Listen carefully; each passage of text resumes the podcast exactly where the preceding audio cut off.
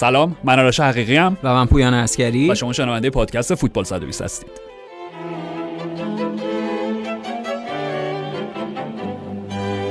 پویان وقتی راجع به بله. تیم هایی حرف می‌زنیم که به مقتصدانه ترین شکل ممکن فاتح تورنمنت های بزرگ بین المللی شدن. درسته بله.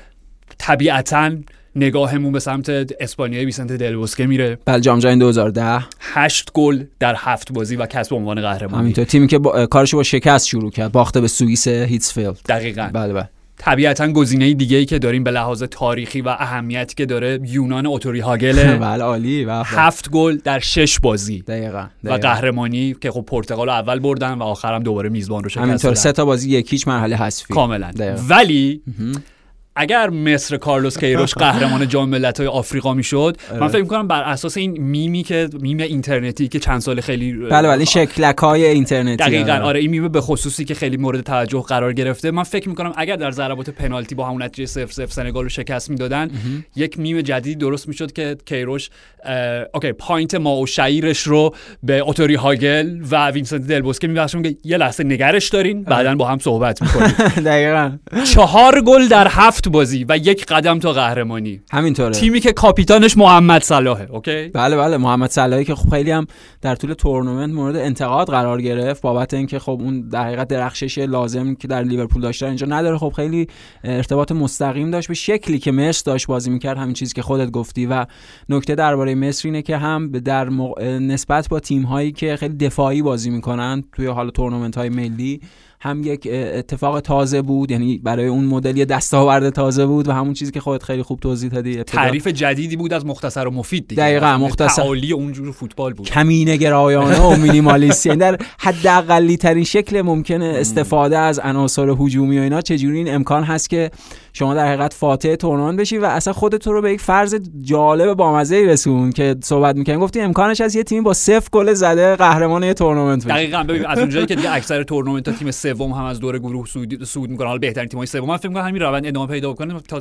چه می‌دونم سال مثلا 2035 تیم‌های چهارم هم صعود بکنن. آره، آره. چون. عملاً دور گروهی داره موضوعیتش رو از دست میده همینطور دیگه. که با این 48 تا تیم و اینا به اون سمتا داره میره کاملا. بله. و کاملا به لحاظ منطق فوتبالی و ریاضی محتمله که تیمی بدون زدن حتی یک گل فاتح یک تورنمنت بین المللی بزرگ بشه. و اون لحظه ای که من اعلام بازنشستگی می‌کنم. چون دیگه هیچ چیز از فوتبال نمی‌خوام. تموم شد. میگن این ضرب المثل قدیمی هستش که میگن اگر که مرتکب امر نادرست هم میشی به درست ترین شکل ممکن مرتکبش بشه یعنی. اگر هم می‌خواین آنتی فوتبال و ضد فوتبال و فوتبال دفاعی میگم حداقل به تعالی و اون کمال نهاییش برسید همینطور اون دیگه حد حد اکثری ترین شکل استفاده از این مدل میشه ولی واقعیت راجع مصر اینه که خب با اون عناصر و با اون بازیکن‌هایی که در اختیار داشت حالا غیر از این که می‌دونیم همیشه ذهن کیروش یک ذهن متمایل به تاکتیک‌های دفاعی و الگوهای دفاعی بوده. همیشه علاقمند به با ارائه یک بازی کنترل شده بوده. یعنی بتونه واکنشگرا. دقیقا واکنشگرایی که صبر بکنه بازی تیم مقابل رو ببینه و اساسا همه فضاهای خالی دفاعش رو ببنده. مترصد فرصت باشه توی حاله انتقال سریع که بتونه به گل برسه و بنا به همون اصول فوتبال دقیقا خود چیزی که گفتی واکنشگرا در همه این سالها هم موفق بوده. ولی خب نکته که راجبش وجود داره اینه که هیچ وقت به یک دقیقت فتح تورنمنت نرسیده بود کیروش. غیر از حالا اون قهرمانی که با جوانان پرتغال داشت در ابتدای دهه 90 اگه اشتباه نکنم دقیقاً. یا اواخر دهه 80 همون دوران. اواخر دهه 80 آره، آره. نسل فکر کنم لوئیس فیگو اینا دقیقا لوئیس. فیگو روی کاستا همه اون با نسل ویتور بایا و اینا.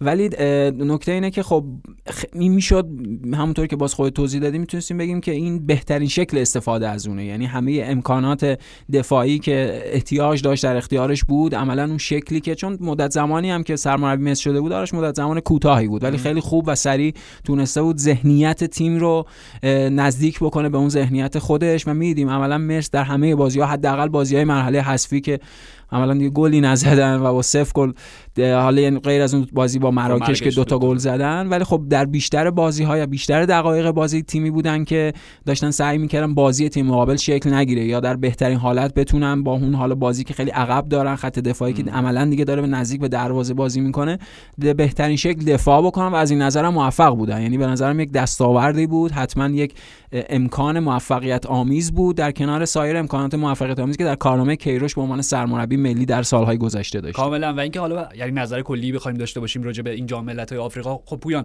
به هر حال نمی‌دونم. وقتی که یک تراژدی انسانی به این بزرگی شکل می‌گیره به خاطر بیکفایتی و بی‌درایتی مسئولین برگزاری تورنمنت می‌دونی هشت نفر جونشون رو از دست میدن بابت اینکه فقط می‌خواستن وارد استادیوم بشن و یک بازی فوتبال رو تماشا بکنن. خب انقدر سایه سنگین و سیاهی روی باقی قضایا یه زایه بزرگ دیگه. دقیقاً اصلا فکر کنم باقی اتفاقاتی که افتاد اصلا موضوعیت خودشون رو از دست میدن. می‌دونی؟ در همین استادیومی که فینال برگزار شد استادیوم اولمبه بود که اون تراژدی هم به وقوع پیوست بله بله. ولی از منظر صرفا فوتبالی یک پورتره و یک چهره جاودانه ترین تصویر میشه از تورنمنت جام ملت‌های آفریقای 2022 و اون محمد ابو جوال گلر مصر بله ملقب بله. به گباسکی که این گباسکی باید ببینیم وجه تصمیمش رو پیدا بکنیم که از کجا تبدیل شده محمد ابو جوال گباسکی ولی به هر حال می‌خوام بگم خاصیتی که این گلر داشت و این کاراکتر داشت تو این تورنمنت. منو خیلی یاده خب میگم ما همیشه صحبت می‌کنیم راجبش اولین جام جهانی که دیگه واقف بودیم به بله چه بله. اتفاقی داره جام اول جام جهانی نسل ما دقیقاً. دقیقاً جام جهانی 1990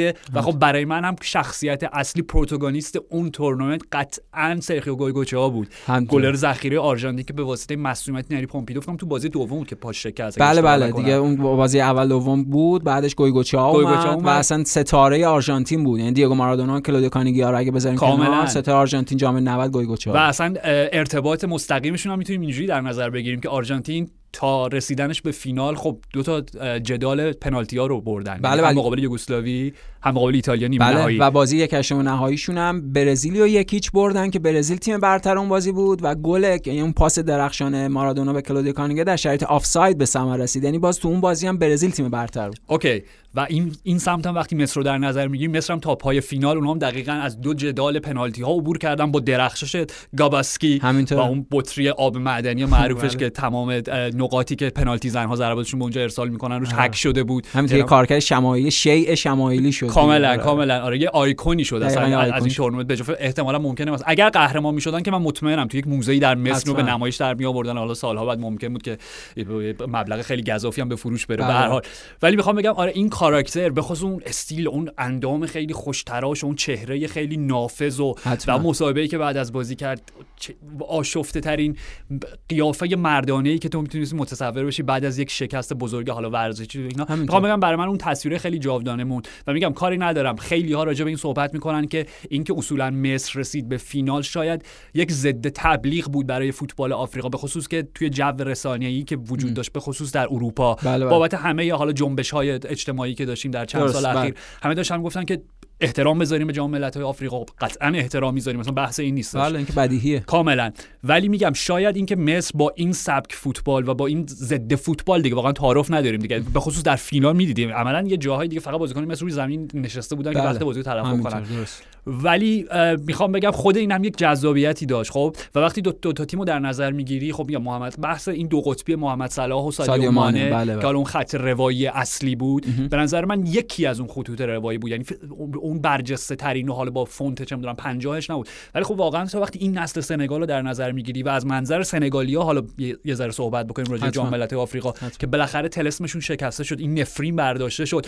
الیوسیسه دو بار به عنوان یک بار به عنوان کاپیتان و یک بار به عنوان مربی تا یک قدمی قهرمانی رفت و جفتش رو شکست خوردن در فینال. فکر کنم بله. فینالی که به کامرون باختن خودش حتی پنالتی خراب کرد. می‌دونی؟ چه جالب. دقیقاً. و اینجا و دوباره مبحث پنالتی رو در دقیقه 5 6 7 بود 7 دیگه آره پنالتی سادیو مانه رو ابو جبل عالی گرفت. دقیقاً. و اون عکسی که اونم میگم یکی از اون قاب های ماندگاره که صلاح اومد به ابو جبل داشت بله. توصیه هایی می‌کرد و مانه گفت نمی‌خواد توصیه گوش بدی من می‌ذارم اینجا سمت راست آره، آره. که نظر شیطون اوکی باشه حالا پنالتی گرفتم. همه اینو اصلا و میگم به هر حال از منظر من صحبت کردیم پر افتخارترین تیم اصلا تورنمنت. بله بله. که البته در سالهای اخیر فاصله گرفتن بله بیشتر موفقیتشون واسه اون دوران گذشته است. کاملا. ولی به هر حال می‌خوام بگم سنگال هم اولین قهرمانی رو تجربه کرد. در هفت دوره اخیر جام ملت‌های آفریقا هفت قهرمان متفاوت داشته و خب این خیلی جالبه خیلی قشنگه خیلی تکثر یه معنی داره دیگه. یعنی هیچ تیمی اون هژمونی و سیطره و حاکمیت نداره. به فوتبال قاره راجع به جبل که آرش گفتی یه نکته من بگم. واقعیت اینه که کیفیت برگزاری مسابقات یا حالا شکلی که تیم ها داشتن بازی می‌کردن هیچ بازیکن شاغل در اروپا یعنی هیچ ستاره شاغل در اروپا رو تبدیل به بهترین بازیکن تورنمنت نکرد. یعنی این انتظار وجود داشت که مو صلاح سادیو مانه بازیکنهای نیجریه بازیکنهای ساحل عاج مراکش به حال خیلی از فوتبالیستای درجه یکی که بله بله. یعنی هیچ کدوم مثلا برخلاف اون نمایش درخشانی که ریاض ماهرز توی تورنمنت قبلی داشت که ستاره الجزایر بود. و اساسا اون بازیکن اصلی اون پیشرانی بود که الجزایر به واسطه حضورش قهرمان جام شد قهرمان تورنمنت شد. ولی اینجا اون وجود نداشت. یعنی به حال ما هم شکل بازی مصر هم راجع به سنگال صحبت می‌کنیم که چقدر این اسکواد متعادل و متوازنه و اساسا با یک تیم خیلی متعادل طرفیم. در نتیجه اتکاش به یک چهره یا دو چهره نیست. در نتیجه میشه به شکل طبیعی یعنی نتیجه گیری مراحل حذفی گفت که مهمترین چهره و ستاره مسابقات همون ابو جبلی بود که خودت گفتی. یعنی چهره ای که خب خارج از انتظارات و پیش بینی ها از روی نیمکت به مسابقات دور گروهی هم اصلا نبود. یعنی فکر کنم اول مرحله یک نهایی. شناوی شد که اون گل رسمی بله و در گرفتن ضربات پنالتی از خودش در حقیقت اون شایستگی رو نشون داد و بنا به اون در حقیقت مهارهایی که داشت در بازی هایی که حالا مثل تونست با پنالتی پشت سر بذاره و هم در خود فینال. یعنی پنالتی مانه دقتی نداشت ولی شدت خیلی پنالتی آخر رو. پنالتی در حین بازی, بازی آره که آره. فوق العاده گرفت. یعنی. گرفتن اون پنالتی هم در ادامه چیزی که خودت گفتی هم اندام خیلی ستبر رو اندام مناسبی برای یک دروازه‌بان داره خیلی مچ محکمی هم داره. دقیقاً. یعنی خیلی خوب نشون داد که چقدر می‌تونه شوت‌های محکم خوب دفع بکنه. حالا سنش بالا 33 سالشه. ولی شاید این امکان براش وجود داشته باشه که چون می‌دونیم دروازه‌بان‌ها تا سن بالاتر هم می‌تونن فعالیت داشته باشن شاید این امکان براش وجود داشته باشه که به اروپا هم بره. ببخشید من یه پرانتزی اومدم وسط حرفت. می‌خواستم بگم که نتیجه گیری در همون ابو جبل که مهمترین چهره و اساسا مهمترین بازیکن تورنمنت ابو جبل. حتما که اصلا فکر می‌کنم روی هم 5 تا پنالتی یعنی چه در جریان بازی چه ضربات پایانی خب، بازی آمار درخشانه دیگه. بی‌نظیره. دقیقاً اینقدر درخشانه که شما رو یاد گویگوچا شما خیلی های دیگر رو یاد گویگوچا هم چون عمل کرد و دقیقاً مهارتی که گویگوچا تو جام جهانی در گرفتن پنالتی از خودش نشون داد حیرت انگیز بود به خاطر بیاریم اون پنالتی آخر ایتالیا رو که گرفت و دوید و مشتاش اونجوری داشت تکون می‌داد خوشحال به سمت مرکز. اصلا گوگوچا میگم یه جز اون کاراکترهای ورزشیه که من, من شخصا هیچ وقت فراموش نمی‌کنم. می‌دونم خیلی های هم نسلی های ما هم همچین تصور و علاقه دارن نسبت بهش. و آره پویا میگم راجع به مصر صحبت کردیم. فقط و این نکته هم تو در نظر بگیر که در تاریخ فوتبال همچنان هیچ تیمی موفق نشده با پیروزی در سه جدال پنالتی ها قهرمان یک تورنمنت بشه و تیم کیروش می‌تونست از این منظر هم تاریخ ساز بشه. که خب کم آوردن. ولی آرش راجع به سنگال مثلا خب اونها تو تورنمنت قبلی هم تیم فینالیست بودن. یعنی اینو گفتیم که به حال این آماری که تو بهش اشاره کردی هفت قهرمان و اینکه هیچ سیطره از دقیقاً یک تیم مشخص نمی‌بینیم. ولی میشه گفت با توجه به حضور پیاپی سنگال در فینال با توجه به حضور سنگال در رنکینگ فیفا به عنوان تیم 20 که بهترین تیم آفریقایی خیلی بالا خیلی بالا آره. یعنی خیلی خوبه منظور اینه همینطوره. جایگاه شایسته یه دقیقاً. میشه گفت که با فاصله بهترین تیم آفریقا هستن. یعنی میشه گفت که متعادل ترین اسکواد دارن چون تو بین همه این تیم ها وقتی بررسی می‌کنیم حالا مصر مراکش مراکش هم یه همچین تیمی می‌تونه باشه. اگه این اختلافات بین حلیل حدزیچ و بازیکن‌های دیگه برطرف بشه. ولی حالا مثلا راجب برگرده بله بله. مثلا راجع به نیجریه راجع به ساحل آج میشه گفت بازیکن‌های ویژه راجع به خود کامرون مثلا. بازیکن‌های ویژه توی یه سری خطوط مشخصن. توی پست‌های اونقدر یعنی فاصله زیاده بین باز کیفیت بازیکن. ولی خب سنگال می‌بینیم تو هر خط درخشانه. بهترین گلر سال جهان در روزبان سنگال ادواردو مندی. کالیدو کولیبالی یکی از اون بهترین دفاعهای حداقل 7 سال اخیره یا 5 6 سال اخیر فوتبال اروپا که بزرگترین باشگاه اروپایی دنبالش بودن. کنارش عبدو دیاله بازی می‌کنه که به حال جزء squad PSG درو دفاع PSG دوست عزیزم بوناسار اونجا حضور داره که حالا درسته بازیکن ذخیره است در بایرن مونیخ ولی به هر حال عضوی از مجموعه بایرن مونیخه. یعنی از اونجا میره و ملحق میشه به سنگال. حضور ادریسا گانا گی حضور پاپا پاپاگی حضور بخش زیادی از بازیکنهای هافبک های فوق العاده که در لیگ فرانسه بازی می‌کنن که خب تعداد بیشتری هم خط وسط سنگال رو شد و خود سادیو مانه. یعنی تو هر خط می‌بینیم بازیکنهای فوق العاده ای دارن و این یه بدشانسی هم به نظرم برای خود سنگال و مصر حالا اگه هر کدوم نتونن راه پیدا کنن به جام جهانی هم برای علاقمندان فوتبال آفریقا و طرفدارای فوتبال بین المللی که بنا به این بدشانسی که در پلی آف مقدماتی جام جهانی پیش اومده اینا باید با هم بازی کنن. فرصت یعنی انتقامی برای کیروش و مصر دیگه همینطور یعنی این فینال راند اول از سراندی بود که به حال مصر و سنگال قراره با هم مسابقه بدن و خب حیفه. یعنی عدم حضور مصر با کارلوس کیروش با موسلا به عنوان یکی از بهترین چهارهای فوتبال همه سال و این تیم جالب دیگه. یعنی تیمی که بازیاشو اینجوری می‌تونه برگزار بکنه. حتما تیم جالبه که انقدر خوب می‌تونه دفاع بکنه. و از سنگال که داریم میگیم چقدر در همه خطوطش تیم پر امکاناتیه. تیمی که خیلی دستش پره در همه بخش ها ولی خب واقعیت اینه که متاسفانه یکیشون رو در جام جهانی نخواهیم.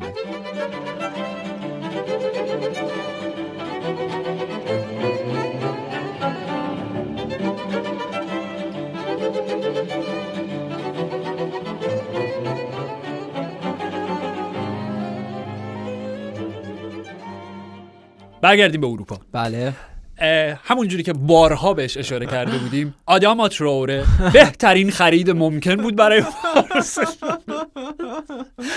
اوکی. با بدبینی محض ببین خیلی به نظر تمام آره جالبه. چون آداما آدمی که یک ابزاری بهش دادن ولی کسی بهش نیاموخته که چطور از این ابزار استفاده بهینه داشته باشه. خب و ما داشتیم راجع به این صحبت می‌کردیم که بهترین کار اینه که این آدم بره این بازیکن بره و شاگرد آنتونیو کونته بشه. آنتونیو کونته که از ویکتور موزس که فوتبالیست بسیار اوکی بود آره، آره. قابل احترامی بود ولی خب خیلی معمولی بود. بله. از اون wing back wing back راستی ساخت که باش قهرمان لیگ شدن. همینطور خب؟ سقف تواناییاش مشخص بود آره حتما. کاملا. و اصلا پستش هم اون نبود و تغییرش داد بله، و اگر این اتفاق میفته خب هم برای کونته بهترین انتقال می‌تونست باشه هم برای خود آداما تراوره. وقتی خبر انتقالش به بارسلونا رو شنیدیم گفتیم اوکی بارسلونا تیمی که با فلسفه حفظ تو بازی مالکانه پاس در عرض آره, آره بیلداپ خیلی با حوصله و معمولا فضای زیادی ندارن برای حمله کردن. باید از فضاهای خیلی تنگ استفاده بکنن. بازیکنی رو خریده که اگر بهش فضا ندیم اگر فضایی وجود نداره. یعنی بازیکنی که بیشترین کاراییش در بعد انتقاله منتقل شده به تیمی که عملا بعد انتقال خیلی تعریفی نداره در دقیقا. بازیشون. یعنی جز ایده های تاکتیکیش نیست دقیقا. کاملا. ولی نمی‌خوام بگم به صرف پیروزی که مقابل اتلتیکو مادرید داشتن و حالا درخشش آدم تروره که یکی از مهرهای کلیدیش بود چون حالا در آینده باید ببینیم. چون می‌دونیم بازی اول آره یه با یه بازی نمیشه قضاوت درست کسی انتظارش رو نداشت که شاید اصلا همچین اتفاقاتی رخ بده. میگم در آینده شاید یک ماه دیگه دو ماه دیگه بشیم راجع به صحبت بکنیم. خب معلوم بود آدم تراوره در بارسلونا جواب نمیده. ولی فعلا بر اساس همین بازی. آره. آره. به یک دلایلی به نظر من این پیروزی بارسلونا مقابل اتلتیکو مادرید که حالا میگم از نمی‌خوایم وارد بحث اتلتیک بشیم زیاد راجع بهشون صحبت کردیم. انقدر فکر می‌کنم این تیم سقوط کرده که حتی حرف من اینه که پیروزی حتی پرگل مقابل اتلتی معیار خیلی مناسبی برای سنجش عیار واقعی بارسلونا ژاوی بعد از انتقالات ژانویه 2022 شون نیست. همینطوره اونم به خصوص تلخ از منظر بله اتلتی بله. وقتی بهش نگاه همینطور اونم به خصوص با این دفاع فاجعه ای که اتلتیکو مادرید پیدا کرد اصلا این تیم سرگردان و حیران و بی هویت گم شده که اصلا معلوم نیست واقعا سرگشتن همشون سرگشتن در طول بازی. کاملا. به هر حال بحث اتلتیکو دیگه نمی‌خوایم دوباره باز آره. بکنیم. ولی از منظر بارسلونا چند تا نکته جالبه. یکی اینکه استقبالی که هوادارا از آدم تراوره کردن خب دلیلش مشخصه بخاطر اینکه بازیکنی که توی لاماسیا اصلا رشد کرده بزرگ شده. اصلا همون مکتب بوده همونجا تعلیم یافته. و می‌دونیم که چقدر برای اونها مهمه. یعنی یکی از پسران خودشون دوباره برگشته برای همین با آغوش باز. جز اصول مقدسشونه دقیقاً آره. یعنی اگر شما اهل لاماسیا باشی حاضریم که خیلی کاستی ها رو هم بر شما ببخشیم. همینطور. می‌دونی؟ یعنی همیشه بخشی از خانواده میشه. کاملا. یعنی این نکته اول. نکته دوم برمیگردیم به این مصاحبه دیگو سیمونه مم. که راجع به جاوی و این داستانی که قدیمی هم بود. قبل از بازی صحبت دیگو سیمونه قبل از آره روز قبلش بود منتها ارجاعش بود به یک سری حرفایی که چه می‌دونم 5 6 سال پیش زده شده و هر چیزی. مم. سر اینکه جاوی چون اصولا دقیقا تو همون مکتب لاماسیا بزرگ شده و همونجا فوتبال بازی کرده و همونجا در واقع اون انگاره ها و ایده های مربیگری اولین بار رشد کرده در ذهن حال بذرش کاشته شده و حالا بعدا هر چیزی فقط یک جور فوتبال بلده ارائه بکنه فقط یک دید تاکتیکی داره یک فلسفه فوتبالی داره و اصلا درک نمی‌کنه جور دیگری به فوتبال نگاه کردن خب؟ من می‌خوام بگم خرید آدم تراوره حتی اوباما یانگ و بله. استفاده ای که توی این بازی از ترکیب اوباما یانگ نه آدم تراوره و دنیال سمسرات کردن نشون داد که اتفاقا جاوی دوست داره که از ایده های متفاوت و تلفیقی برای بارسلونا همینطوره این یعنی لزوما با تیکی تاکای سبک پپ گواردیولا اینا طرف نیستیم. نه یعنی نه. این تیمیه که اتفاقا داره کانالای کناریش خیلی فعال می‌کنه.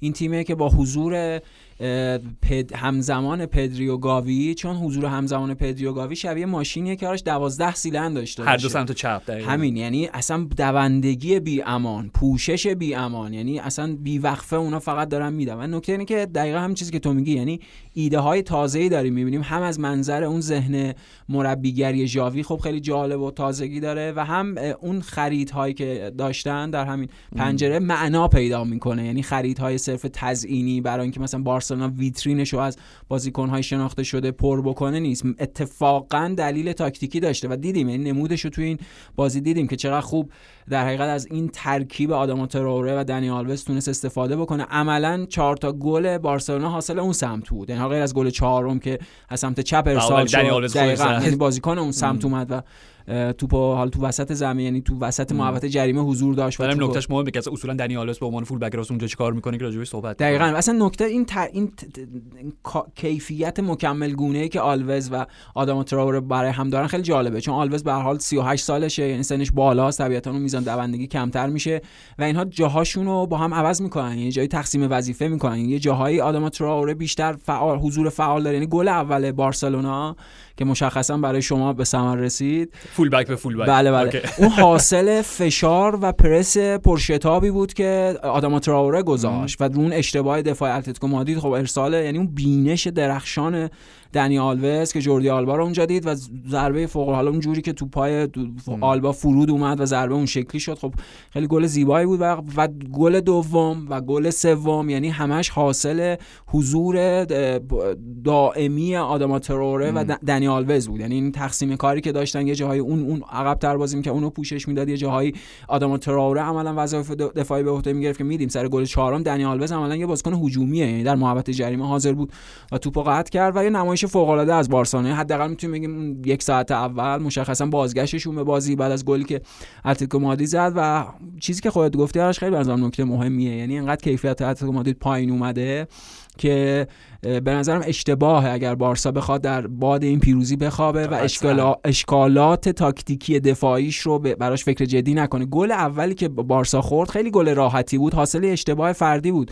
حاصل اشتباه پیکه بود برای بازیکنی که نباید به سمتش هجوم می‌برد یعنی پرس اشتباهی بود و نکته اینه که خب جای پیکه خالی شد و جوری آلبام نتونست پوشش بده و اون گل در اونجا به ثمر رسید. و واقعیت اینه بارسا خیلی سریع و خوب به بازی برگشت و امکانات تا... ببخشید امکانات تاکتیکی تازی هم که نشون داد ما رو نسبت به های متفاوت بازی از این تیم در آینده خیلی امیدوار می‌کنه. نه منظور این بودش که دقیقا همینه. یعنی با وجود اینکه گل اولو خوردن اولا یک واکنش بسیار درست و آنی و لحظه‌ای داشتن بهش. سه تا گل زدن نیمه اول عملا بازی رو تموم کردن 4 1 جلو بعد از اینکه گل دومو خوردن و دنی آلوز اخراج شد که با کارت قرمزی که گرفت عملا جایزه مارکو ماتراسی بازی آره. بزنم یعنی به هشتگ بهترین و بدترین تیمت باش. یعنی کارت قرمز باعث شد امتیاز 9 نگیره دیگه. امتیاز 7 آره. بازیکن یه پاس گل داد گل زد. یک پاس منجر حالا به گل سوم داد و اخراج شد. چرا نمی‌دونیم. ولی به خاطر همین به خاطر اینکه راجع به دنی آلوز وقتی حرف می‌زنیم پویان این کلیشه ای که سن صرفا یک عدد که حالا ایبرا و آلوز و اینا واقعا دارن کلیشه رو تبدیل به واقعیت می‌کنن. بله, بله. آره به لحاظ جسمی می‌بینیم. ولی مثل اینکه به لحاظ روحی و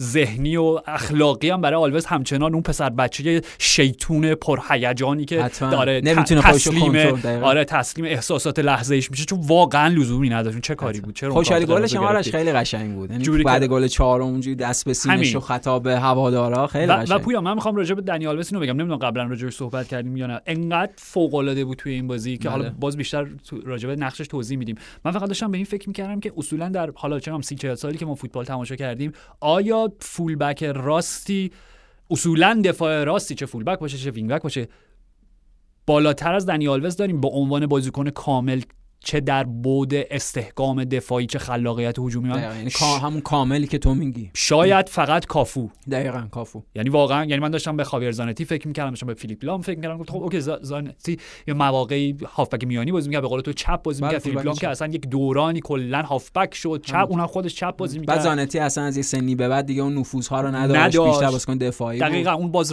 بازی که فوق العاده بود یعنی ال کاپیتانو ال کاپیتانو رهبر تیم بود یعنی رهبر معنوی تیم میشه جایی بعد به جای اینکه دیگه حالا عملکرد فیزیکی داشته باشه خیلی در آره. زمین. و میگم لام هم خب خیلی بازیش تغییر کرد. ولی واقعا میگم کافو دنی آلوس یعنی این دوتا مدافع راست برزیلی که اصلا حالا شاید کافو رو ازش به عنوان مثلا prototype مثلا کهن الگوی این full back های هجومی در نظر بگیریم. ولی آلوس کسی بود که واقعا دیگه اونو به درجه تعالی رسوند می‌دونی یعنی همینطور و اونقدر متاسفانه در زمان خودش جدی گرفته نشد یعنی حداقل از طرف تیم ملی برزیل مثلا اونا در جام جهانی 2010 تو اون سمت با مایکون بازی کردن به جای دنی آلوز. مایکون هم خوب بود اون سال مایکون به خوب. عضو تیم سه‌گانه مورینیو بود ولی بود. آره ولی دقیقا همین. یعنی اون مایکون حتما بازیکن خیلی خوبی بود دنی ولی- هیچ وقت مقابل گرت بیل به اون روز نیفتاد. مرسی که. نه دیگه تو طبیعتا وقتی اسم مایکون میاد نمی‌تونی گرت بیل رو حذف کنی از زندگی دقیقا ولی دنی آلوز آرش دنی آلوز بود همین چیزی که تو میگی خب ما full back های فوق العاده تو همین سالها داشتیم. یعنی مثلا خود ترنت خود ژوائو کانسلو حالا اینا رو بعد اجازه بدیم یه چند سال. بگذره یه پروفایل حرفه‌ای طولانی تری براشون به وجود میاد. افتخاراتی که شده توسط آلوز همینطور. ولی خب مثلا ترنت در مقایسه با دنی آلوز خب به لحاظ دفاعی امکان اون امکانات رو نداره دیگه محدودیت هایی داره که مشخصه ولی حد باید موافقم یعنی دنی آلوز یکی از کامل ترین های راستی بوده که تو این سی سال تو فوتبال. جهان دیدیم و میگم اینکه لیونل مسی نه اینکه بخوایم چیزی از ارزش های مسی کم بکنیم ولی خب تمام این سالها دنی آلوز پشتش بازی کرده. خیلی فرق بازیکن پشت سرش تا اینکه. تو دیوید بکام باشه گری نویل پشت بازی کنه. اوکی بحث دیگه‌ایه و نکتهش اینه پویان. حالا آلوز نه تنها به عنوان یعنی در ابتدا که حالا این انتقال انجام شد و میگم حالا مرام این آدم رو تو ببین می‌دونی دستمزدی که می‌گیره دنی آلوز خب کف دستمزدی که از سوی سازمان لیگ ابلاغ شده به باشگاه که کمتر از این نمی‌تونه حقوق سالیانه یک بازیکن باشه چون دیگه حالت بیگاری و سوء استفاده در واقع سوء استفاده چی میگن شغلی میشه می‌دونی بله، خب یعنی اون کمترین مبلغ ممکن می‌گیره برای. اینکه یعنی با توجه به شرایط. باشگاه به قول تو این رفاقت و معرفت رو یعنی به خرج. داده فقط من اومدم به باشگاه هم کمک بکنم. اومدم به یار. قدیمیم. اومدم به دستیار ژاوی باشه خب. ما اول فکر کنیم شاید میگم شاید همون در واقع اون حضور خیلی مؤثر در رختکن یا اون رهبر معنوی که حالا به بازیکن‌ها انگیزه بده تجربهشو منتقل بکنه ولی یک همچنان وقتی بازی می‌کنه در 38 سالگی هیچ چیزی از فوتبالش کم نشده. خب نه. یعنی هم به عنوان مدافع راست داره ان- انجام میده هم حالا به عنوان اینکه آداما تراوره به تیم اضافه شده به عنوان درست. پروفسور آره. به عنوان استاد یعنی به جای اینکه یک مربی از روی نیمکت آداما رو بهش درس بیاموزه درس چطور بال راست بازی کردن. همینطور. تاکیدم روی بال راسته. یعنی تلفیقی از wing back full back هر چیزی. که وینگر هر چیزی. خب؟ با همه ویژگی های لازم همه- هجومی و دفاعی دقیقا. یعنی تو آره. وقتی استعدادی مثل آدم تراوره داری میگم انقدر ابزار استفاده ابتدایی ویژه‌ای داری خب اگر درست آموزش دیده بشی تبدیل به یک حیولای غیر قابل مهار میشی. می‌دونی. یعنی آدم تراوره من فکر می‌کنم وقتی بچه بودم احتم... بعید می‌دونم مثلا الگوی ورزش آندرا پیرلو یا مثلا چه می‌دونم فابیو کاناوارو قطعا یوسین بولت بوده. آره. چون دقیقاً یو- دیدیم حالا یوسین بولت هم رفت فوتبالیست شد تو لیگ فکر کنم استرالیا بود یا چند تا بازی کرد خب ثابت شد که آره، دوندگی نمی‌کرد آره دو. دو صد متر با بله. فوتبال یه ذره تفاوت یه داره ذره. کیفیاتی که برای اجراش لازم داری. ولی وقتی که همچین فوتبالیستی تو داری و دنی آلوز حالا پشتش داره بازی می‌کنه همونجوری که دیروز داشتیم صحبت می‌کردیم دقیقا حکم دیوید آلابا رو پیدا می‌کنه برای آلفونسو دیویس در جریان. بازی کلاس دکترا فوق دکترای چطور پستمون رو به بهترین شکل ممکن اجرا بکنیم همینطور داره کوچش می‌کنه دیگه دقیقاً داره یعنی کوچش هم می‌کنه. باش حرف می‌زنه هم به لح- با هم با رفتارش این شکل بازی و اینها در حقیقت یعنی هم زبانی هم ب- بیانگرانه هم در. عمل هم در تئوری هم در. اجرا دقیقاً. یعنی یه شانس و فرصت بزرگی برای آدم کاملا و اینکه حالا خود دنیال هم داره از تراوره استفاده می‌کنه که تنها محدودیتی که به واسطه سن براش ایجاد شده رو پوشش بده همینطور. یعنی اینکه خب قطعا دیگه تو نمی‌تونی از یه بازیکن 38 ساله. ولو اینکه حتی اگر اینکه دنیال وز باشه انتظار داشته باشه که 90 دقیقه طول زمین رو بره و بیاد. و خب؟ این هوش جاوی هم هست آرش. یعنی اینکه در ذهنیتش همچین ترکیبی متصور بوده حتما از هوشش میاد. من احساس می‌کنم اینو جایی نخوندم ولی فکر می‌کنم حتی با هم یک مشورتی هم داشتن. با دنی آلوز فکر جا- می‌کنم. آره، منطقی؟ نیست؟ چرا؟ حتما. گفتم ببین اوکی اینو ما یه زوج مکملی میشیم آه. هم برای اون خوبه هم برای من خوبه. و نکتهش اینه آل- آلوز وقتی که میگم فکر کنم راجع به ژوائو کانسلو بود داشتیم صحبت کردیم. تو خیلی خوب توضیح دادی که فرق overlap و underlap و برای دقیقاً. full back ها بله، خب بله. یعنی به صورت سنتیش full back پاسو میده و حالا به وینگر راستش و فرار می‌کنه در طول در طول در واقع زمین همینطور ولی دنی آلوز عملا می‌بینیم یا توپ رو به آداما واگذار می‌کنه و توی اون یک سوم میانی زمین اصلا باقی میمونه خب؟ دقیقاً تو نیم فضای میانی. دقیقاً این آره. فضا باقی میمونه که وقتی که لازم باشه فرانک لمپاردوار خودش رو از خط میانی جدا بکنه و به box حریف برسونه با یک بغل پا گلزنی بکنه. گل چهار گل چهار خب؟ یا این کارو می‌کنه یا اینکه همون underlap رو انجام میده. یعنی از آداما می‌خواد بابت سرعت و استقامتی که داره طول زمین رو 90 دقیقه پوشش بده بیشترین عرض ممکنه رو به بازی تیمش بده. و خودش با یک حرکت قطری نزدیک میشه به پشت box حریف که بتونه بیشترین کارکرد روی ارسال ها و پاسهای کلیدی داشته باشه. دقیقا یعنی اون کیفیت underlap گونه ای که پیدا می‌کنه نکته این که در همون چیزی خیلی خوب توضیح دادی با عرض پیدا کردن بازی بارسا از سمت راست عملا اون نیم فضاهای متمایل به فضای میانی فعال میشه اون فضاها باز میشه و دنی آلوز فرصت نفوذ پیدا می‌کنه. این چیزی که خب سیتی حداقل خیلی خوب در یک فصل اخیر با ژائو کانسلو اجراش کرده. یعنی ایده بوده که پپ گواردیولا داشته و حالا می‌بینیم. یعنی حالا این تأثیریه که ژاوی به حال از اون مدل یا از اون الگوی هجومی برده و بارسا تو این بازی حداقل عالی اجراش کرد. حتما. و اگر هم قرار باشه ژاوی میگم یک تلتیف نه یک تلفیقی داشته باشه سبک بازی تیمش از اون یه تعدیلی به وجود. تعدیلی دقیقا به وجود بیاد از اون حالا تیکی تاکا یا مکتب بارسا آژاکس یه ذره دوگماتیک. آره کلاسیک مثلا. تا آره. اگه سوی دیگه شو در سوی دیگه این طیفو در نظر بگیریم بارسلونای OK لوئیس انریکه که اونام سگانه بردن یه تیمی بود که کاملا داشت مستقیم بازی می‌کرد. که هیچ وقت شاید جای خودش رو به اون قدری که باید به عنوان مربی فاتح سگانه باز نکرد در قلب هوادارهای دو آتیشه و سنتی بارسا به خاطر همین بود. به خاطر این بود که توی فینال Champions League ایوان راکیتیچ ترکیب اصلی قرار گرفت. نه خود ژاوی OK؟ آره. یعنی اون لحظه‌ای بودش که این فاصله و شکاف بین دو فلسفه فوتبالی کاملا بروز پیدا کرد. می‌دونی؟ ولی اونجا به حال این هنریکه داشت ایده های تازه اضافه می‌کرد به اون سبک سنتی؟ دقیقا دارم همین رو میگم. آره. پس میگه نکتهش اینه. اگر قرار بود یک بازیکنی رو انتخاب بکنی که تعادل و تلفیقی بین بود فوتبال مالکانه و فوتبال در بود انتقال ایجاد بکنه آدم تراوره شاید بهترین نمونه ممکن بشه. به خاطر دقیقا استعداد ذاتی فرم بدنش سرعت و تکنیکی که داره و اینکه در ضمن بزرگ شده لاماسیاس و قطعا اون فلسفه رو درک می‌کنه که چطور باید راه درست اسلوب و شیوه درست فوتبال چیست. حتما. یعنی خب خیلی سریع هم خودش رو وفق داده تطبیق پیدا کرده. و حتما این آرش یعنی خب همون چیزی که اول صحبت گفتیم بعد ببینیم در یک ماه آینده دو ماه آینده چه اتفاقی برای بارسا میفته. شکل بازی بیشتر. به قول خود ما آنالیز نتیجه کار نداریم. آنالیز شکل بازی کار داریم. و بعد ببینیم که آیا این مسیری که جاوی شروع کرده برای یه جور روز آمد کردن سبک تیکی تاکا یه جور آپگرید کردن سبک تیکی تاکا چقدر می‌تونه ادامه پیدا بکنه یا چقدر نه؟ بنا به حالا مشکلات و بحران هایی که ممکنه تیم بهش بر بخوره برگرده به همون سبک سنتی. ولی خب با مجموعه از بازیکن های جوان و با تجربه‌ای که در اختیار داره میگم با اون پدری و گاوی هر تیمی می‌تونه خیالش راحت باشه بابت و قبول داری اصلا پست گاوی هم خیلی خوبه اونجا. چپ چون پاس گل چهارم هم داد. بله بله. ترکیبی با پدری داره. حتما. و گل زد و اصلا اون یعنی بالا سر هرموسا بود. اگه اشتباه نکنم با قد کوتاه دیدیم ضربه سر. هرموسا فکر کنم بازی کلا پاک کرد از زندگیش. باید هم پاک کنه حتما. کل بازیکن اتلتیکو مادرید باید پاک کنه. ولی خب آره یعنی بارسلونا می‌تونه تیم جالبتر و ویژه‌تر میگیم. به لحاظ اون تنوع الگوهای تاکتیکی در ادامه فصل هم باشه. و در نهایت نکته پایانی راجع بارسلونا. اگر حالا چون داریم خیلی خوشبینانه برخورد می‌کنیم میگم به حال یک قدم رو به جلوی بسیار بله بله. بلندی بود. خب میگم خوشبینانه اگر برخورد بکنیم حتی انتقال پیر امریک اوبامیانگ هم اوکی من می‌دونم در این از این منظر یعنی با من همراهی که بازی تیمی که قرار یک نظم جدیدی درش ایجاد بشه. ده فرمان ژاوی و داریم بله و همه بله. اینا و دمبله. نظم آهنی دقیقا بله. یعنی دمبله قرار کنار بره. اضافه شدن اوبامیانگ از منظر اخلاق حرفه‌ایش هنوز برای من قابل توجیه نیست درک نمی‌کنم. آره. ولی از نظر صرفا کیفی یه جور پارادوکس اون نظمیه که جاوی انتظار دقیقا یعنی یک تضادیه بر تمام اون چیزهایی که داره روش پافشاری می‌کنه. تمام اون پرنسیپ و اصول اخلاقی و رفتاری حرفه‌ای. ولی از میگم منظر صرفا فنی شاید هم چه اوبامیانگ بگه او زندگی به من یک فرصت دوباره داد از اینکه در واقع طرد شده و مطرود آرتتا و آرسنال بودم.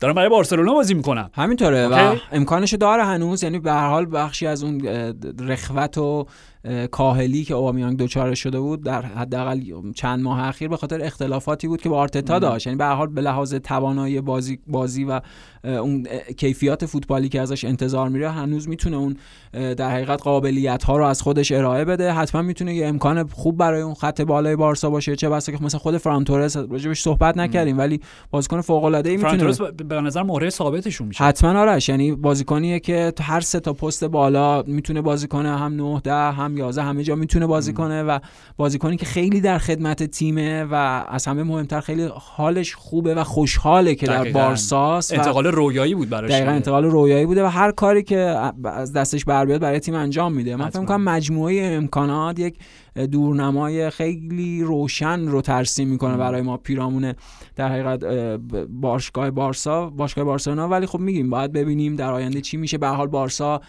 قبل از این پیروزی باز دوچار یک مشکلاتی شده بود. یعنی اون ثبات پیروزیشو از دست داده بود. به حال اونها یک محدودیت های هنوز دارن تو دفاعشون. بدترین قسمت تیم قلب خط مرکز خط دفاعی در برابر تیمی که هوشمندانه و تاکتیکی بتونه بازی بارسا رو خونسا بکنه و بهشون ضربه بزنه خب اونا حتما به مشکل برمیخورن. ولی خب فعلا بذار بذار خ...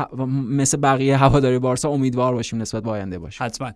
منتقل شیم به سری آ. بله. یوونتوس اینتر میلان راجع به هر کدوم که می‌خوایم گپ بزنیم نمی‌دونم از کجا شروع کنیم. از یووه شروع بکنیم. برای یووه OK. شروع کنیم و انتقال ولاهویچ. مم. من برام چقدر برام عجیب بود آرش. یه میزان بدبینی دیدم توی فضای فوتبالی نسبت به انتقال ولاهویچ وجود داره و شاید دلیلش اینه که خیلی بازی های ولاهویچ با دقت دنبال نشده به خاطر اینکه ولاهویچ قبلتر هم گفتیم در کنار ارلینگ هالند و حالا شاید یکی دو تا بازیکن حالا با نسل قبلی ولی خب. نسل فعلی یکی از سه شماره نه فوق العاده است با امکانات درخشان و یه انتقال تیپیک بود یعنی هم مدل حالا غیر از خود این رابطه خصمانه که بین فیورنتینا و یوونتوس وجود داره اینکه یوونتوس بازیکن‌های مستعد و بازیکن‌های آماده ستاره شدن تیم‌های سایر تیم‌های متوسط سری آ است متوسط به لحاظ اون امکانات مالی. باشگاه منظورم آره با احترام به همه تیم‌ها ولی خب این یه انتقال باز تیپیک بوده این چیزی که قبلا سراغش من خودم بهت گفتم یاد اون اولین انتقال زلاتان افتادم که اولین باری که اومد خب سری آ به یوونتوس رفت دیگه. آره آره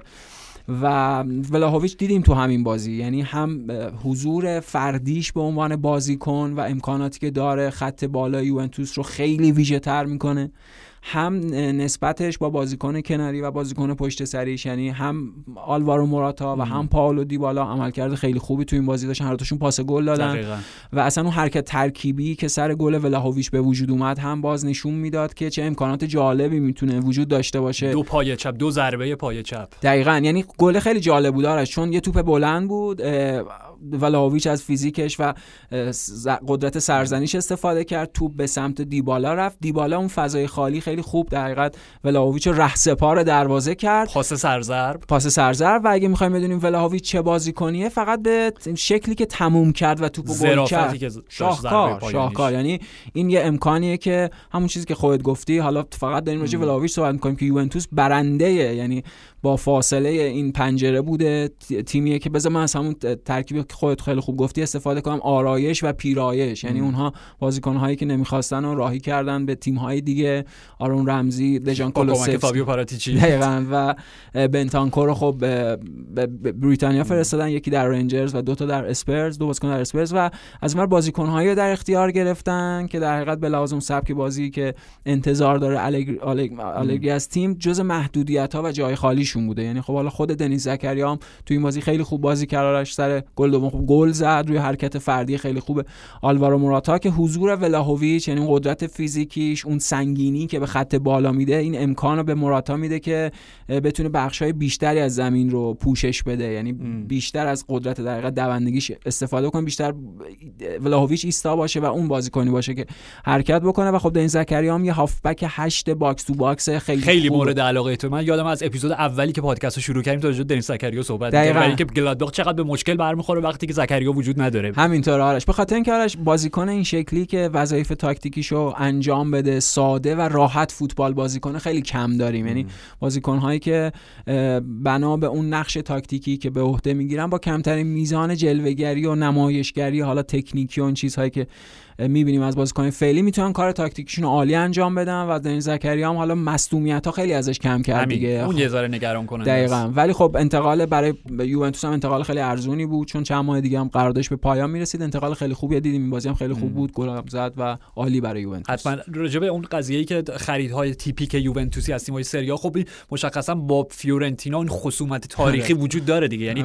ارجاعات میدم به روبرتو باجو بله بله که باجو. شاید اولین نمونه خیلی بارز و درخشانش بود که عملا باعث ایجاد تظاهرات در فیرنس در فلورانس شد مردم ریختن توی خیابون گفتن این بزرگترین دزدی قرنه بله. باجو قلبش با فلورانس بود قلبش با فیورنتینا بود و اصلا دوست نداشت که ترک بکنه و به اون دشمن منتقل بشه ولی. به هر حال و در ادامه رو خب نمونه های خیلی اخیرترش هم داره دیگه فد- فدریکو برناردسکی فدریکو فدریکو کیزا. بله، یعنی بله. مکتبی بود که خب به هر حال راهی بود که خط روایی بود که. ادامه پیدا کرد و میگم هوادارهای فلورانس البته شرمنده ولاویچ نموندن دیگه آره. با اون بنر خیلی ویژه‌ای که سر- البته با مزه هم شد چون گفتن که اصلا به تو احتیاجی نداریم و اینا تو همون بازی به لاتزیو سه هیچ باختن با مزه نه اون که یه ذره آره یه ذره لجاجت کودکانه است که آره، نمی‌خوام آره. نمی‌خوام نمی‌خوام اصلا.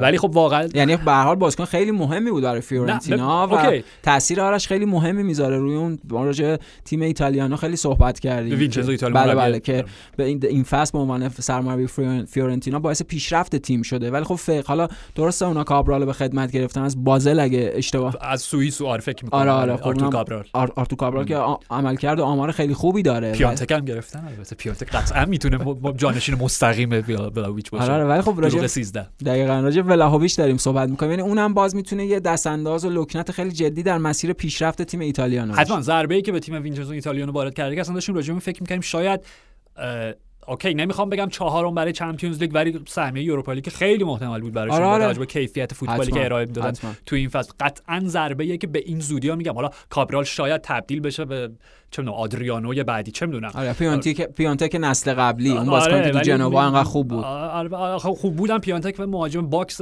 box 18 قدم هم نه box 6 قدم بود. فقط تو ارسال من گل بود. به حال ولی پویان راجع به ولاویچ و اینکه این ادعا رو مطرح می‌کنیم که یوونتوس بانوی فرتوت تورین بزرگترین برنده پنجره نقل و انتقالات زمستانی ژانویه 2022 بود واقعا به خاطر اینکه OK ما این دوتا اسم رو کنار هم می‌ذاریم. به واسطه با ارلینگ براوت هالند منظورمه. بله. به واسطه اینکه هالند زودتر گل کرد زودتر به چشم اومد و خب اصولا تو وقتی یک بازیکن جوون به خصوص در بعد هجومی درخشان باشی و برای بروسیا دورتموند بازی بکنی به لحاظ سابقه ای که این تیم در اون پرورش استعدادهای ویژه داشته بیشتر به چشم میای خب هالند یک قدم جلوتر از ولاویچ همیشه دیده می‌شد.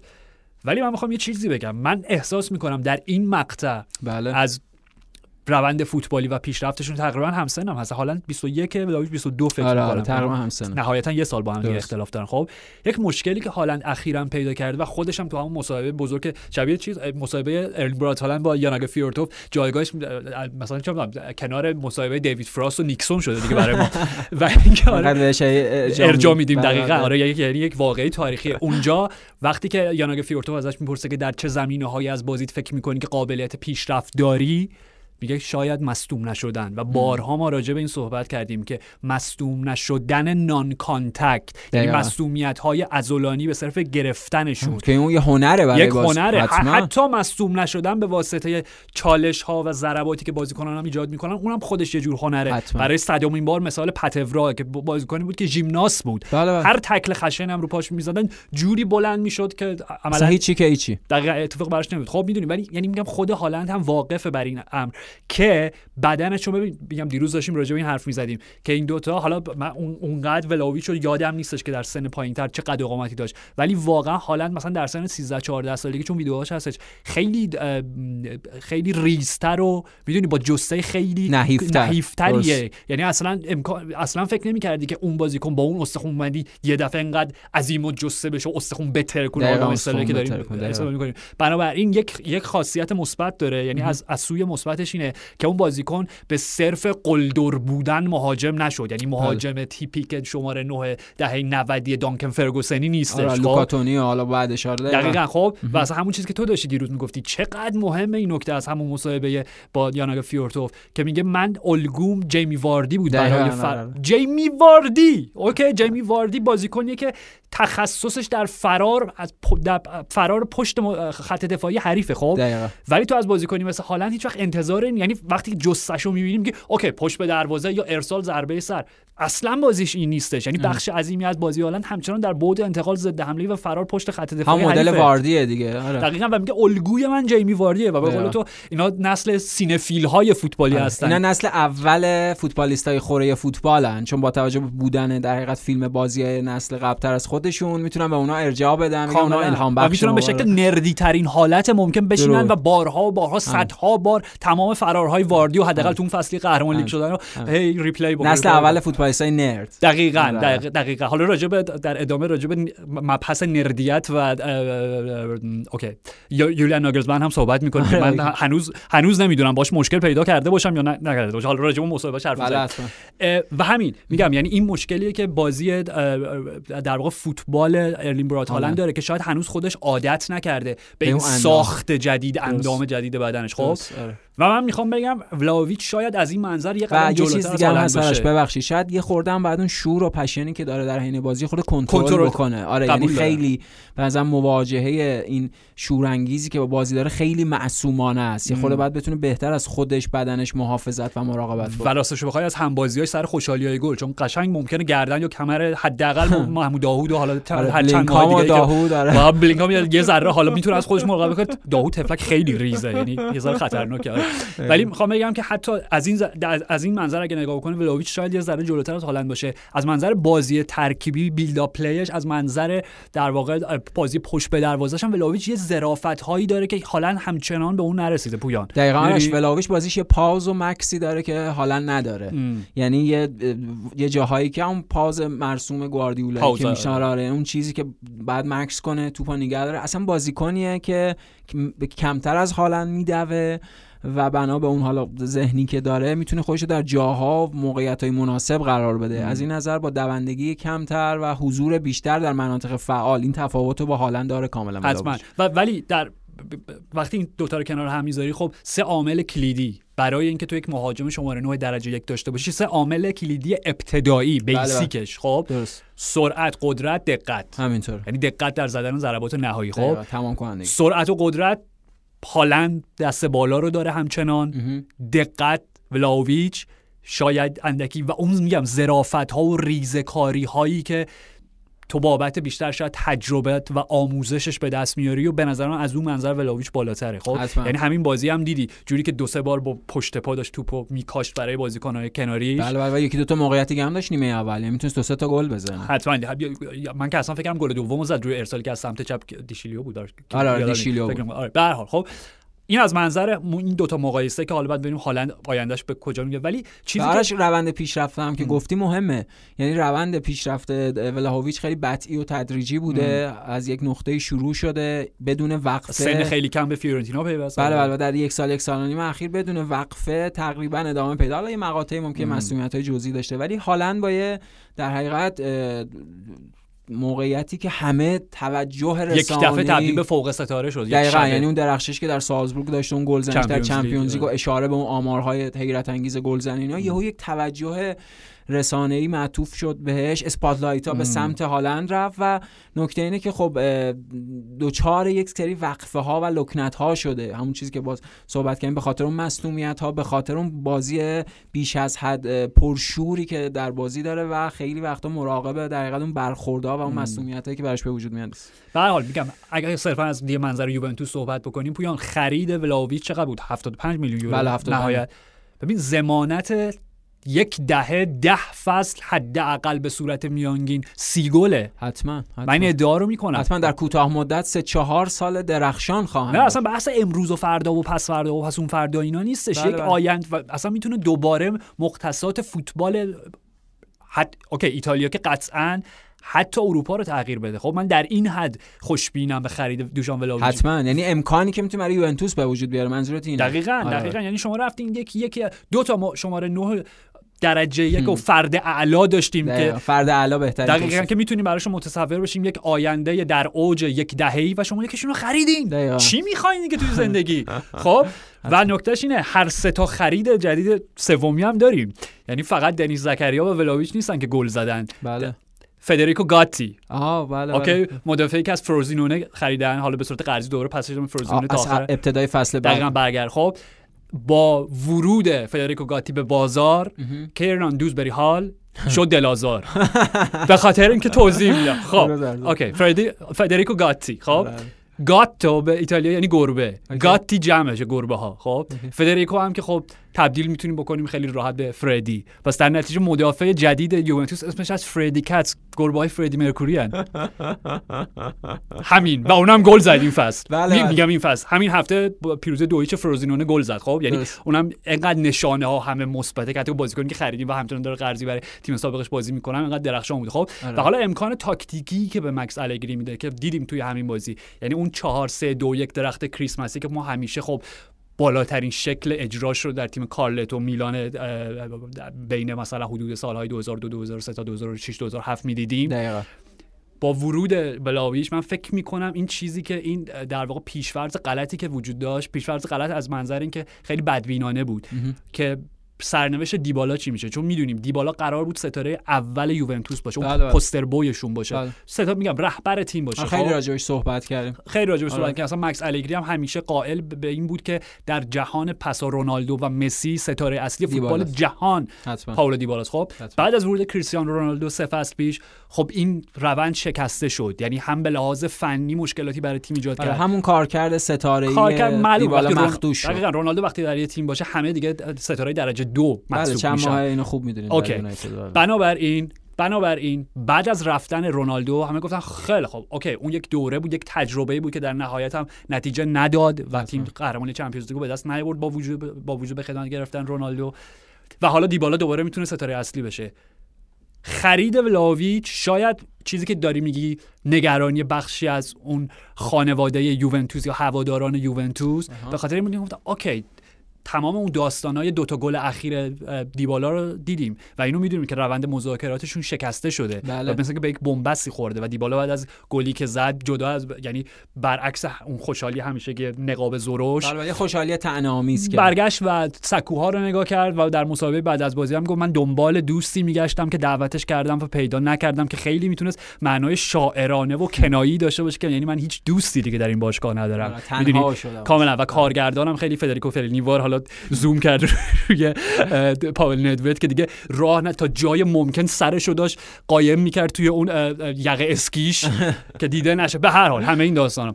ولی من احساس می‌کنم بر به استناد همین نمایش ابتدایی که دیدیم کلا چند دقیقه با هم بازی کردن؟ 70 دقیقه نشد. 65 دقیقه چون جفتشون تعویض شدن دیگه. بله بله.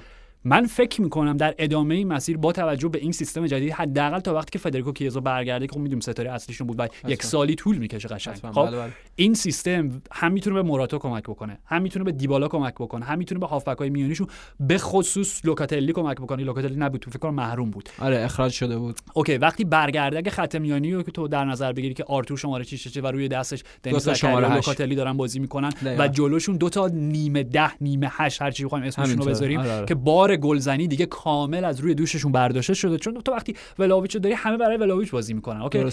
هم همه کار بکنیم که ضربه آخر رو ولاویچ بزنه خب؟ آره.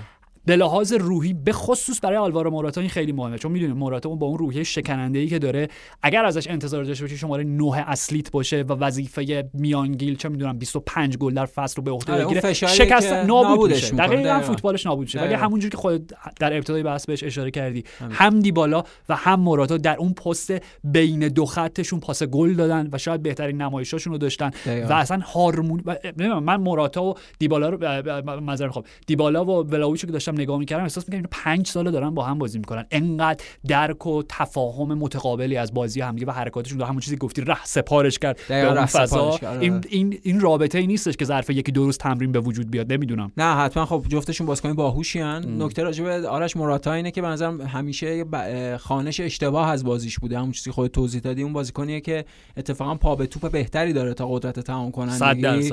و اصلا اون مراتایی که اول در یوونتوس شناختیم هم یه فوروارد پا به توپ بود که می‌تونه توی اون فضاهای خالی امکان در حقیقت ایجاد موقعیت برای سایر همتیمیاشو فراهم بکنه شاید یه جور فالس ناین باشه اصلا ذات بازی آلوارو موراتا میشه جو شادو استرایکر حتی دقیقا یعنی. وقتی شماره 9 بهش بدی اساسا اون دیگه اون جا اون کارکردش رو از دست. میده و همینه. یعنی یه جور درخت کریسمس یه شماره 6 دو تا شماره 8 و حالا اون بالا یک دو یا دو یک میشه. یعنی بنا حالا به جایی که موراتا پیدا می‌کنه می‌تونه نزدیکتر به دیبالا بازی بکنه یا نزدیکتر به ولاهویچ بازی بکنه.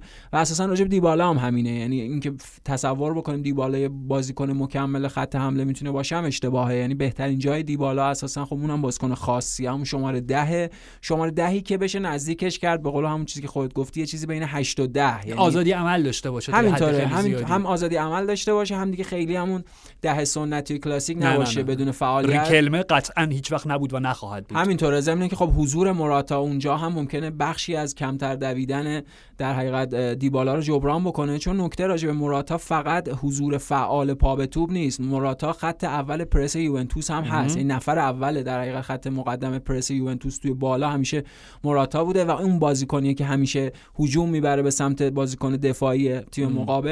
در نتیجه آره، حتما. یعنی این ترکیبه حداقل یک شمای جالبی به اون میده یک انتظار جالبی به وجود میاره و در ادامه فصل همون چیزی که خودت گفتی اصلا نبود فدریکو کیزا. آره شاید این الگوی تاکتیکی رو به وجود آورده چون کیزا به حال بازیکنیه که کناره ها رو براتون فعال می‌کنه و از اون امکانات کانال کناری میشه استفاده کرد. ولی خب مشخصا یوونتوس داره بازیشو منتقل می‌کنه به عمق زمین. یعنی مشخصا تیمی که دیگه سعی می‌کنه از ارز کم می‌کنه به عمق اضافه. دقیقا. یعنی با, با یعنی یک شکل فشرده تر بسته تر دقیقا کامپکتر و اون در حقیقت فلش های تیم به سمت عمق دفاع حریف تیم که از مرکز می‌خواد حمله کنه و ضربه بزنه. عالی حالا بعد ببینیم در ادامه مسیر چی میشه راجب دربی مادونینا هم صحبت بکنیم. پیروزی بزرگ و سرنوشت ساز روسونری مقابل نراتسوری که اصلا می‌تونه تکلیف سرنوشت قهرمان رو تغییر بده. و پویان یک کلیشه وجود داره در فوتبال بله. ایتالیا راجب مربیا که خیلی حالت متواضعانه ای هم هست با اون درک و شعوری که اونها از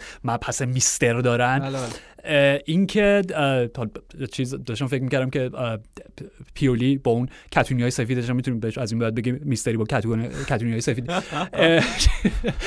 مسئله اینه این یک قول معروفه یک کلیشه از کلیشه به معنای خوبش. این بله. که بزرگترین فایده ای که می‌تونه مربی برای تیمش داشته باشه اینه که در انتخاب ترکیب ابتدایی و تعویضها کمترین ضرر رو به نمایش تیمش بزنه. و من فکر می‌کنم کلیشه بود که اینجا به حقیقت محض پیوسته در دربی مادونی حتما. یعنی هم باز هم در ادامه کلیشه که گفتی یک کلیشه دیگه اینکه نیمه دوم نیمه مربیانه. بله بله. دقیقاً و اینکه چجوری شما با هاتون می‌تونید مشکلات تیم رو اصلاح کنید یا نه. اساسا با یک بازیخانی غلط یا برآورد اشتباه با های نامناسب می‌تونید تیم رو از اون روند طبیعیش توهی بکنید و مختل بکنید. اصلا شکل بازی این اتفاقی بود که تو این بازی افتاد. توی پرانتز بگم بامزه بود. فصل پیش اون بازی برگشت اون کلکل که بین ایبرا و لوکاکو بود هیچ که فکر نمی‌کرد بازی برگشت فصل هیچ کدومشون تو بازی نباشن به دلایل مختلف. آره دلایل مختلف. ولی خب آره بازی خیلی خوبی بود. حداقل میشه گفت 50 خورده دقیقه 60 دقیقه شاید اینتر تیم بهتر بود. حتما نیمه اول نیمه اینتر بود. خیلی خوب بازی کردن. چندین و چند موقعیت داشتن. حتما شب مایک مانیان بود. چون اگه نبود همون نیمه اول کار میلان تموم شده بود. فوق العاده دروازه‌بانی کرد. همون شوت منحرف شده بروزوویچ و حیرت انگیز غیر قابل باور بود واقعا. دقیقاً. همون خروجش که اومد خارج از محوطه جریمه درش لیبرو ظاهر شد. دقیقاً یه جور sweeper keeper یشو عالی ایفا کرد و اینا. و نیمه دوم خب دیگه بحث تعویض ها بود دیگه. یعنی تعویض براهیم دیاز با فرانک کسی فرانک کسی که داشت یه خط بالاتر بازی می‌کرد و مشخصا گذاشته شده بود که اونجا در حقیقت اون ارتباط بین خط بروزوویچ و بازیکن پشت سریش مختل بشه. یعنی بازیکن برای خراب کردن بازی بروزوویچ دقیقاً برای خراب کردن بازی بروزوویچ مشخصا میلان اومده بود که حداقل نیمه اول ایدهش این بود که بازی اینتر رو خراب بکنه نذاره بازی اینتر شکل بگیره. ولی به هر حال بعد از گلی که خوردن که باز مشکل جایگیری در ضربات ایستگاهی هم داشتن که دیگه خیلی خالی بود پریسیچ اون ارسال کرنر رو تبدیل به گل کرد. یک پاس گل دیگه از هاکان چانالوگلو هاکان دقیقا با همین اون نسبت های تنها میزش در مواجهه با میلان. ولی خب با اومدن براهیم دیاز و این امکاناتی که در بازی هجومی میلان به وجود اومد تغییر رویه میلان در سبک بازیش و از اونور تعویض های اشتباه واقعا سیمون اینزاگی که خیلی عجیب بود و اینکه تغییراتی که به وجود آورد اون رونده مختل شد اساسا بازی اینتر یه جور محافظه کارانه شد و اونا غافلگیر شدن. یعنی واقعیت اینه که توی زمان کوتاهی دوتا گل خوردن سه چهار دقیقه سه چهار دقیقه دقیقا. یعنی گل اول که یه جور چیز بود دیگه یه جور توی موقعیتی بود که فکر کردن آفساید خیلی هم جدی نگرفتن. سه نفر ممکن بود در آفساید بود آفساید هم نبود. نبود نه نه درسته. آره گل صحیح بود درست بود. و گل دوم هم که بحث اصلا touch اوله دیگه. یعنی touch اول ژیرو کلاس درس touch اوله. دیگه کار به این ندارم که فصل پیش فوروارد چلسی بوده. این فصل چلسی فوروارداش مشکل touch اول دارن ولی عالی بود آرش. یعنی اون بازیکن که خیلی همیشه کمتر از اون شایستگیش بهش توجه شده دیدیم با یه تاچ اول درخشان. اساسا دفاع رو منحرف کرد. اون دفاع رو یعنی دفاع اینتر که همیشه فوق العاده بودن در این دو فصل اخیر بهترین خط دفاعی بود. هر سه تاشون دیگه کنار دقیقاً. و ضربه عالی که به گوشه دروازه روانه کرد و اون گل در حقیقت به این تیم زد. یعنی این تیم با این دفاع فوق العاده و سمیر هندانویچ که یکی بهترین گلرهای سری ها در همه فصول اخیر بوده. در نتیجه روند اینتر هم در حین بازی و هم در این فضای رقابتی مختل شد. باخت خیلی بد هنگامی بود برای اینتر و این فاصله خب کمتر شد. این حریم امنی که برای خودشون تو صد جدول به وجود آوردن از دست رفت. حالا درسته یه بازی کمتر دارن ولی به هر حال این امکان برای میلان و سایر تیم های پشت سر وجود داره یه امتیاز اختلافشون دیگه. الان به قول تو یه بازی آره یه بازی میلان. داره ولی... آره آره. این تفاوت وجود داره ولی خب آره باز این فضای رقابتی صدر جدول در ایتالیا تنورش داغ شد دیگه. حتما. و فقط خود سیمون اینزاگی هم بعد از بازی توضیح داد تعویضاش رو. راجع به تعویض پریسیچ گفتش که دوچار یک مصدومیت خیلی جزئی شده ولی خودش درخواست کرد گویا بره بیرون. OK. راجع به لوتارو گفتش که خب به واسطه اینکه سفر بین قاره ای داشته برای تیم ملی بازی کرد. گل هم مقابل کلمبیا بود آره. OK به هر حال. یعنی اونم من تشخیص دادم که خسته شده و راجع به چالهان اوغلو که یه ذره شاید عجیب بود اینکه چون کارت زرد گرفته بود شاید این ریسک رو محافظت بکنه ازش. ولی سوال من اینه به نظر تو هاکان چالهان اوغلوی یک کارت یعنی با داشتن یک کارت زرد احتمال اخراجش بیشتره یا آرتورو ویدالی که کارت زردم نداره؟